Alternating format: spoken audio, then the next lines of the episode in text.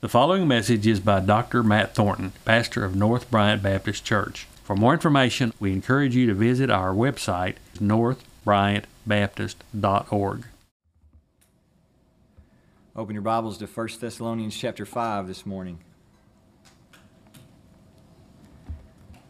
1 Thessalonians chapter 5. The book 88 Reasons Why the Rapture Will Be in 1988 is probably not on the top of your summer reading list. That's just one book of many man made attempts on setting a precise date for the return of Christ. The man who wrote that book predicted that the rapture would happen sometime between September 11th and September 13th, 1988. It was a prediction that was taken so seriously by at least one Christian TV network that they began airing instructions on how to prepare for the rapture. And when it didn't happen, they went back to your regularly scheduled programming. And the author changed his prediction and printed several more books over the next decade or so. And from what I saw and what I'm aware of, all of his dates have come and gone. It's a mistake to try and set a date for the coming of Christ.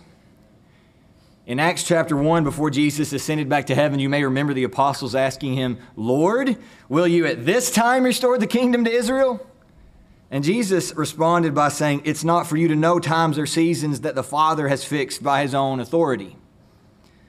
Jesus Christ is coming at the time appointed by the Father. It will be exactly the perfect moment, even though I cannot give you the precise date.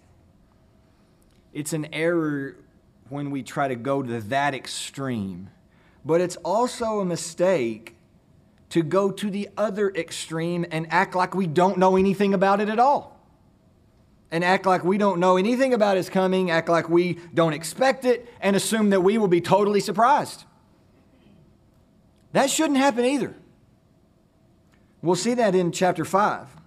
Last week we learned that when Christ comes, both dead and living believers will take part in that great event. Departed saints will be resurrected, living believers will be caught up, and we will all forever be with the Lord. And that's a truth that we must use to constantly comfort one another. As we move into chapter 5, Paul continues to teach about Christ's coming, but he, he changes perspectives, at least for the first few verses. Christ's return will mean something great for us believers. It will mean that eternity with Him that he just talked about at the end of chapter 4. But it will be different for unbelievers.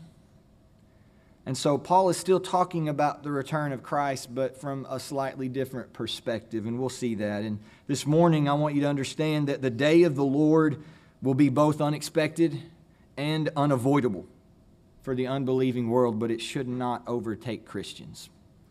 Let's look at 1 Thessalonians chapter 5. I want to read all the first 11 verses, but we'll, we'll focus on the first five this morning. Paul writes, But of the times and the seasons, brethren, ye have no need that I write unto you. For yourselves know perfectly that the day of the Lord so cometh as a thief in the night. For when they shall say peace and safety, then sudden destruction cometh upon them as travail upon a woman with child and they shall not escape. But ye, brethren, are not in darkness that that day should overtake you as a thief. Ye are all the children of light and the children of the day. We are not of the night, nor of darkness. Therefore, let us not sleep, as do others, but let us watch and be sober. For they that sleep, sleep in the night, and they that be drunken are drunken in the night. But let us who are of the day be sober, putting on the breastplate of faith and love and for a helmet the hope of salvation. For God hath not appointed us to wrath, but to obtain salvation by our Lord Jesus Christ, who died for us, that whether we wake or sleep, we should live together with him. Wherefore, comfort yourselves together and edify one another, even as also ye do. At the end of chapter 4, Paul offered arguably the most detailed teaching in Scripture about the coming of Christ.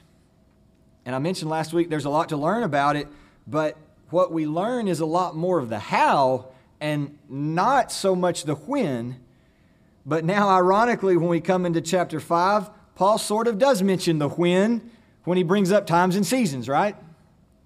And the word times here is your normal word for time. It, it just sort of refers to a, a measured standard, a measured duration of time. Our word chronology comes from this word, and you might just simply think of it like this of how much time would pass. You know, how long before this happens? It's sort of that idea, but the word seasons is a bit different. It refers more to an appointed time or an opportune time. And one author said it this way that it refers to times at which certain foreordained events take place. Maybe oversimplifying it a bit to say it this way, but maybe think of our phrase at the right time. You know, when you use the phrase at the right time, you're not, you're not necessarily talking about in 45 minutes, but when the conditions are right, you know, when it's that appointed time. And it, it may be along those lines. And so Paul told the Thessalonians he didn't need to write about those things. He didn't need to write about the, the duration of time before Jesus is coming. He didn't need to write about the appointed season of that day. Not because teaching about those things would be useless, but partly because they were already taught. They already knew some things, and he's going to mention that. And I think partly because there was only so much he could teach. First of all, they already knew some very important truths about that day. We see that in verse 2. And so, Paul doesn't go into great, great detail here about times and seasons because they already knew something about it. It's similar to if you look back in chapter 4 and verse 9, he said, touching brotherly love. You don't need me to write a lot about that because you're already loving one another and you're taught by God to love one another. So I don't need to write a treatise about love. And it's similar here. He doesn't need to write a novel about times and seasons, even though, boy, don't we wish maybe he would have. He doesn't write that much about it because they already knew certain truths. And that truth specifically is in verse 2 he says, For yourselves know perfectly. Word perfectly doesn't have the idea of being sinless here. It's, it's, it's something that strictly conforms to a standard, which is really interesting when we think about the return of the Lord. Some translate it, you're fully aware, or you know full well. And it makes sense when we think about it that way. The knowledge that the Thessalonians had about Christ's coming paralleled previous accepted teachings about Christ's coming. It, it conformed to that standard. What they knew didn't contradict anything else that had ever been revealed or would ever be revealed about the day of the Lord. And the specific truth that they were well aware of in the rest of the verse says, You know that the day of the Lord so cometh as a thief in the night. And maybe that's sort of ironically the other reason Paul didn't need to write a lot. Even Paul didn't know the precise date. There's only so much he could say. But just because Paul or the Thessalonians or even we don't know the precise date doesn't mean that we're ignorant. We know that the day of the Lord will come like a thief in the night. Isn't that an interesting way to describe the day of the Lord, though, when you really think about it? Maybe we're used to it. We're, you know, we're desensitized to this because we've heard it our whole lives. But to compare the day of the Lord to a thief in the night? How dare you compare anything God's involved into a nighttime robbery? He's not a burglar. He's not going to do anything wrong. That's not the point of the comparison, is it? The overlap is that just as a thief comes suddenly or unexpectedly while you're asleep or you're on vacation, the day of the Lord will surprise those who are unprepared for it. Men do not expect God to invade their world. And we'll see that more in verse 3. But I want you to just think about the fact that the Thessalonians were already aware of this. He said, You already know that. It conforms to other things we've already known. So, this teaching was something Paul had already taught them while he was in the city. It's also a teaching that runs throughout Scripture, parallels Jesus' own words. There was a parable that Jesus told, and he ended it by saying, this was in, in the famous Matthew 24 when he's giving some signs and different things uh, of his coming. He said, Therefore, stay awake, for you do not know on what day your Lord is coming, but know this that if the master of the house had known in what part of the night the thief was coming, he would have stayed awake and would not have let his house be broken into. Therefore, you must be ready, for the Son of Man is coming at an hour you do not expect. Peter wrote the same thing. He said, The day of the Lord will come as a thief in the night. It doesn't matter what all the scoffers say about it, it's coming. In Revelation 16, Jesus said, Behold, I'm coming like a thief. Blessed is the one who stays awake. What the, Thess- what the Thessalonians knew about the day of the Lord coming like a thief echoes everything in the scripture about the day of the Lord. It, it conforms to that. You already know this. And so the point is that this world will be surprised, shocked, caught completely off guard by the day of the Lord. They will be unprepared for it. What exactly is the day of the Lord? One author defined it like this, and it's a simple definition, but I, I, I loved it. He said it denotes the day when God will intervene in history to vindicate his chosen people, destroy their enemies, and establish his kingdom.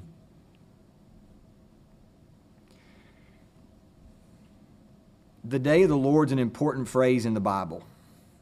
And it's actually found a lot more in the Old Testament than it is in the New Testament.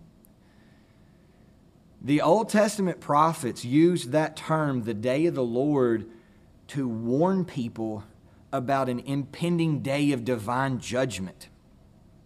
It was a day when God would pour out his wrath upon sin. It was a dreadful day if you were unprepared for it. The prophets used some terrifying imagery when they talked about the day of the Lord. I want you to turn to Amos chapter 5. We'll read a verse there in just a moment. While you're finding Amos chapter 5, I want to read a few other Old Testament prophets and what they said about it. Isaiah said, Behold, the day of the Lord comes cruel, with wrath and fierce anger to make the land a desolation and to destroy its sinners from it. Ezekiel said, The day of the Lord is near. It will be a day of clouds a time of doom for the nations. Joel chapter 2, before the verses we read earlier in the service, Joel said, Let all the inhabitants of the land tremble, for the day of the Lord is coming. It is near, a day of darkness and gloom, a day of clouds and thick darkness. The day of the Lord is not full of rainbows and sunshine and smiling faces. It's a day of judgment. Some of the Jews assumed it'd be this great day, but notice what Amos in chapter 5 of his writing said. Amos chapter 5, verse 18, he said, Woe unto you that desire the day of the Lord. To what end is it for you? The day of the Lord is darkness and not light. Keep your finger in Amos because we're going to come back to it here after a while. The point I want you to see with these Old Testament references is that the day of the Lord is characterized by judgment. Amos warned the Jews it's not going to be what you think. You're desiring the day of the Lord, and yet you're not right with the Lord. It's going to be a day of darkness, not light. If you're not right with God, you're not ready for that day. It's used a lot more in the Old Testament, but when the New Testament's uh, the New Testament authors use the phrase, they relate it to the return of Jesus Christ. When Jesus comes, it will be a terrifying day of judgment for those who are not right with God. Paul wrote in 2 Thessalonians that Christ would be revealed in flaming fire, inflicting vengeance on those who do not know God and on those who do not obey the gospel of our Lord Jesus. It's a dark day of judgment. And if you look back in 1 Thessalonians in verse 3 now, this overarching theme of divine judgment is exactly what Paul mentioned next in verse 3.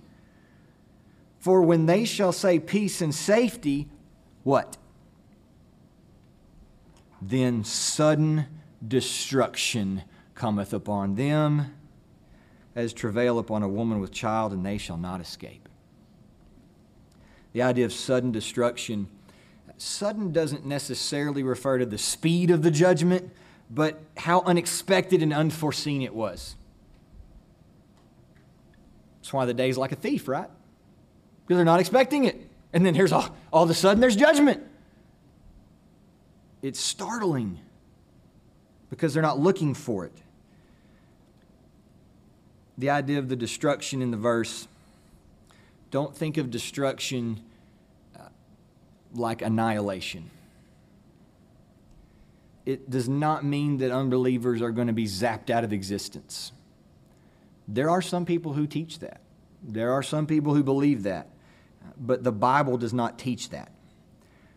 In Second Thessalonians, Paul used this same word for destruction, and he specifically called it an eternal destruction away from the presence of God. This word does not mean that they go out of existence. As one author said, it means unavoidable distress and torment. It's a sudden, everlasting judgment. But why will this day be so shocking if the Bible clearly predicts it? Over and over and over again. The Bible tells us this is coming. The Bible warns us that God will come to judge sin. So, why is this day so unexpected? I think there's two reasons. One is probably a pretty obvious one people don't believe the Bible.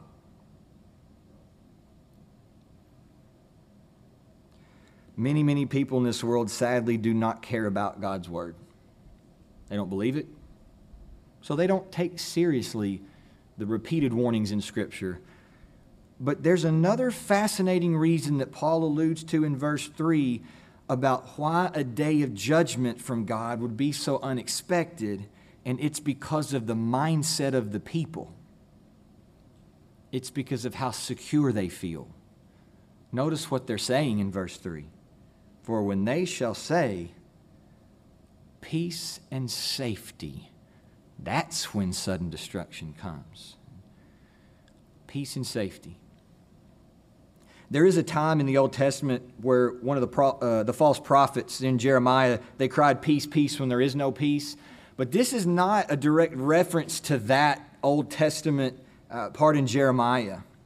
In reality, this phrase, peace and safety, had become a propaganda like slogan for the Roman Empire because of their famous Pax Romana Roman peace. This is fascinating to me. Decades earlier, Caesar Augustus ushered in this golden age of Rome where there was this time of unprecedented peace and prosperity and security that lasted about 200 years. And when Paul wrote this letter, they were right in the middle of that famous time of Roman peace and safety. One commentator noted that there were inscriptions all over the empire attributing to Rome and its army the bringing of, quote, peace and security to one region after another. Do you remember that Thessalonica was a free city? She's part of the empire. She answers to Rome, but since she was a free city, she had a unique and special relationship with Rome that afforded her some amazing perks that other cities didn't even have, even during that wonderful time. Thessalonica was intimately aware and appreciative of the peace and safety that Rome brought her. But now Paul takes this Roman slogan, peace and safety, and essentially says it's worthless when God comes. One man wrote it like this Paul must have thought, What foolish slogans and vain hopes when the day of the Lord is coming? What emperor will you hide behind when King Jesus comes? What government could possibly shield you from the authority of God? Rome may have had the world's strongest army. Maybe she enjoyed some peace and safety for her citizens, but even Rome cannot protect anyone from the judgment of the Almighty God. It doesn't matter how safe and secure or peaceful that any government in this world makes you feel. The kingdoms of men cannot stop the kingdom of God the kingdom of God is inescapable. And that's what the end of verse 3 is all about, right? The inescapable nature of the day is the very next point Paul makes. He says, As travail upon a woman with child, and they shall not escape. For some reason, the thief in the night simile gets all the headlines. We know that one. The day of the Lord comes as a thief in the night. But have you ever, have you ever heard anybody saying, the day of the Lord's like a woman in labor? We don't say that one that often. But it's just as important. It gives a, a, a different truth alongside of the sudden and unexpectedness of that day. And the, the crucial truth is that it's not that people are going to be surprised, and it's not that it's going to be painful although both of those may be true. The comparison between the day of the Lord and a woman in labor is the unavoidable nature of the two. When the day of the Lord comes, there's no escaping it. That's exactly what Paul said. They shall not escape. When labor starts, there's nothing you can do about it. I know we have modern medicines and techniques to slow it down if it's premature. But generally speaking, and ultimately speaking, a woman with child will give birth to that child. When genuine labor pains come, the birth is inescapable. And that's Paul's point is the certainty and inescapability of God's judgment. And he is so forceful and emphatic here that he uses the same type of phrasing that he used back in chapter 4 and verse 15 when he made the point that absolutely no way will a living believer be caught up before a dead believer is resurrected. It's not possible. And now he uses that same force here to say it's not possible at all to escape the day of the Lord. I don't care what your slogan is, it's not possible. Look back at Amos chapter 5. I hope you kept it marked. Amos gives a, great description and sort of funny description of how inescapable the day of the Lord is. Look at Amos 5. Let's back up and read verse 18 again, and we'll read through verse 20. Woe unto you that desire the day of the Lord! To what end is it for you?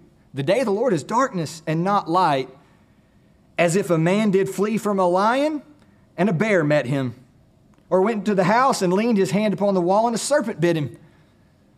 Shall not the day of the Lord be darkness and not light, even very dark, and no brightness in it? I've always loved the imagery in these verses of Amos. He gives a picture of this man, he's out in the field, minding his own business, and he sees this ferocious lion coming to attack him. And he runs away, whew, you know, just narrowly escapes but his flight led him right to a bear. This man's having a bad day. He better get home where it's safe. So he runs from the bear. He finally gets home. He can take a deep breath and put his hand on the wall to rest, finally in the safety and security of his own home. And there's a snake that bites him. It's sort of a hilarious scene, but the message is not funny at all. You can't run from God. Ask Jonah how that worked out for him. You cannot escape the judgment of the Almighty. So, for the unbelieving world, the day of the Lord will be both unexpected and unavoidable. But if you look in verse 4 and 5, back in 1 Thessalonians, We must be different. We should not be surprised by his return. Verse 4 specifically says, But ye, brethren, are not in darkness, that that day should overtake you as a thief. Ye are all the children of light and children of the day. We are not of the night nor of darkness. Paul specifically removes believers from the imagery of the thief in the night. I think sometimes we miss that. We are not in darkness. We're not children of the night. So the coming of the Lord should not overtake us or surprise us the way it will the world. Why would the king's children be surprised when the king comes back? So we may not be able to set a precise date. We might not know all of those specific details about the when, but we're prepared because we've trusted in Jesus. We're expecting his return. And we can look at this world from a biblical point of view and have an anticipation that it's drawing near in Matthew 24, Jesus told his disciples, When the branches of a fig tree become tender, you know summer's near. I remember Brother Penn one time, long time ago, used the analogy of frost in Arkansas. And he said something along the lines of I can't tell you the exact date of the first frost each fall, but I can get you in about two weeks. I can get you pretty close. I may not know the day or the hour, but I can see the seasons. We don't know the day or the hour, and it's foolish to go to that extreme and make predictions and publish books about it. I can't give you 22 reasons why the rapture will be in 2022. I can't tell you the precise date and time of Christ's return, but I can tell you that you shouldn't be surprised. It shouldn't surprise us like a thief we should be able to see things in this world setting up for his return exactly the way the Bible prophesied. I can urge you to be ready. Jesus said there would be wars, rumors of wars, earthquakes, and famines, and that these would be the beginning of birth pains. When the birth pains begin, what's unavoidable? Jesus mentioned that there would be persecution of his followers, false prophets leading many people astray, lawlessness increasing. Does any of that sound familiar? There's one really interesting thing that's sort of been talked about the last couple years, and is Revelation 13 predicts that people's hands or foreheads will bear the mark of the beast in order to buy and sell things. And for probably nearly 2,000 years, that's probably been a, a tough thing to understand how that would work.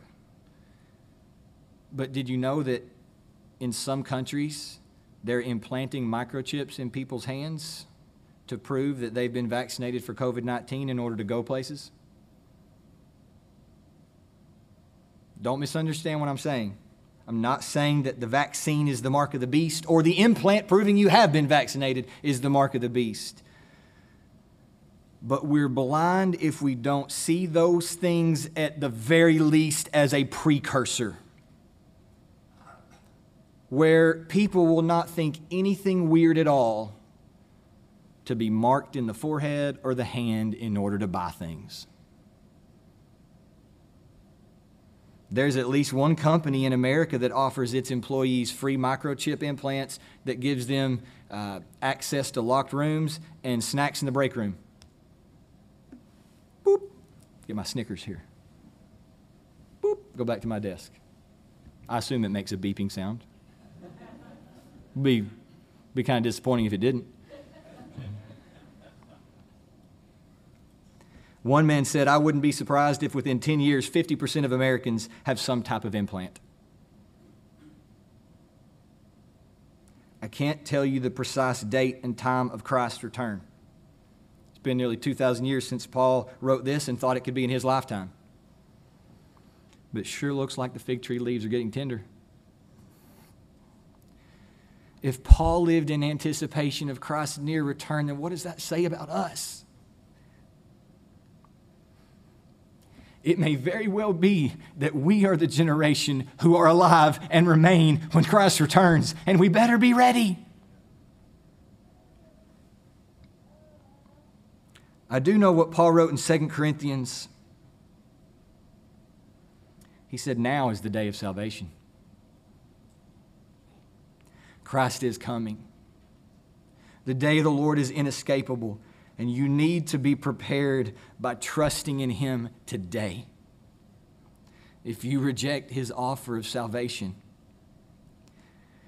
if you do that now, it will be too late when He returns. There is nothing in this world, no man, no religion, no king, no government, no empire, no matter their slogan, that can offer you peace and safety when God comes. Nobody can shield you from God's judgment except Jesus Christ. Because he already took the Father's wrath upon his shoulders when he went to the cross for you. You're only prepared for his return if you've trusted him as your Savior. And if his Holy Spirit is convicting you this morning, today is the day of salvation. Repent and trust him. And for those of us who are saved, for those of us at North Bryant, for our church as a whole, we should be motivated to spread the gospel and see more people forgiven and saved because there is a dreadful day of dark judgment coming upon this world. Would you stand?